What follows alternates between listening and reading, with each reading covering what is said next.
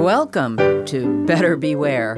Here's your consumer watchdog from WFHB Community Radio with the latest information and helpful hints designed to keep your head out of the clouds, your feet on the ground, and your money in your pocket. So, how many robocalls have you been getting? I've been getting quite a few. For a while last month, one or two a day. Of course, I don't answer any number I don't recognize, even though some of them come up with our area code and even the same exchange as my own phone. If they don't leave a voicemail, or if it's a recording, I block them. Even if a voicemail is left by a live person, I'm still suspicious because there's been a huge spike in telephone scams and it's getting worse. The YouMail Robocall Index reports that just this past June, 4.1 billion robocalls were made to American phones, 13.4 million to area code 812 in only one month. So you're probably getting them like all the rest of us. And here's a heads up on the most common scams they're running and the real companies the crooks are impersonating. Capital One leads the list. The top scam is all about interest rates. A woman's voice says they want to discuss an important business matter.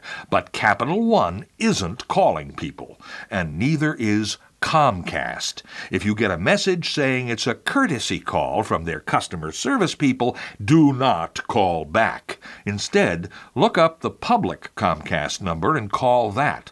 Or, if you're not on Comcast, just forget about it.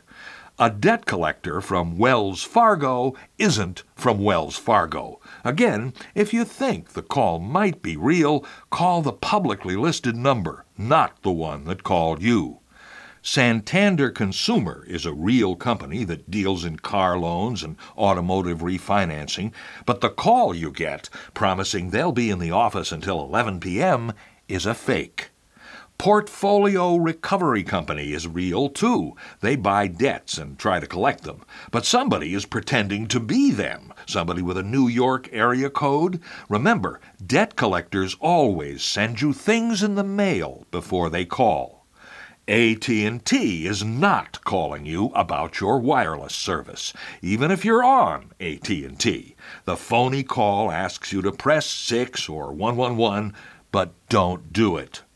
Fingerhut is an online retailer that's been in trouble for using robocalls. Now, somebody is pretending to be them, trying to get your credit card info by claiming you owe money.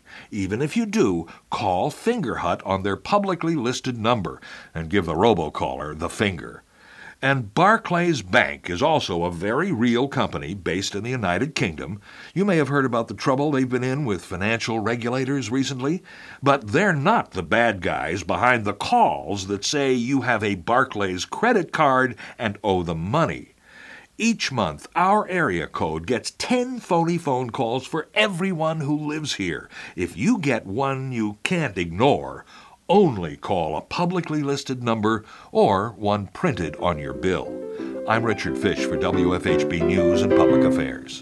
Better Beware comes to you from WFHB Bloomington, Indiana. Find all our episodes at WFHB.org. If you can help put the kibosh on a con, email beware at WFHB.org. Remember, swindlers never give a sucker an even break.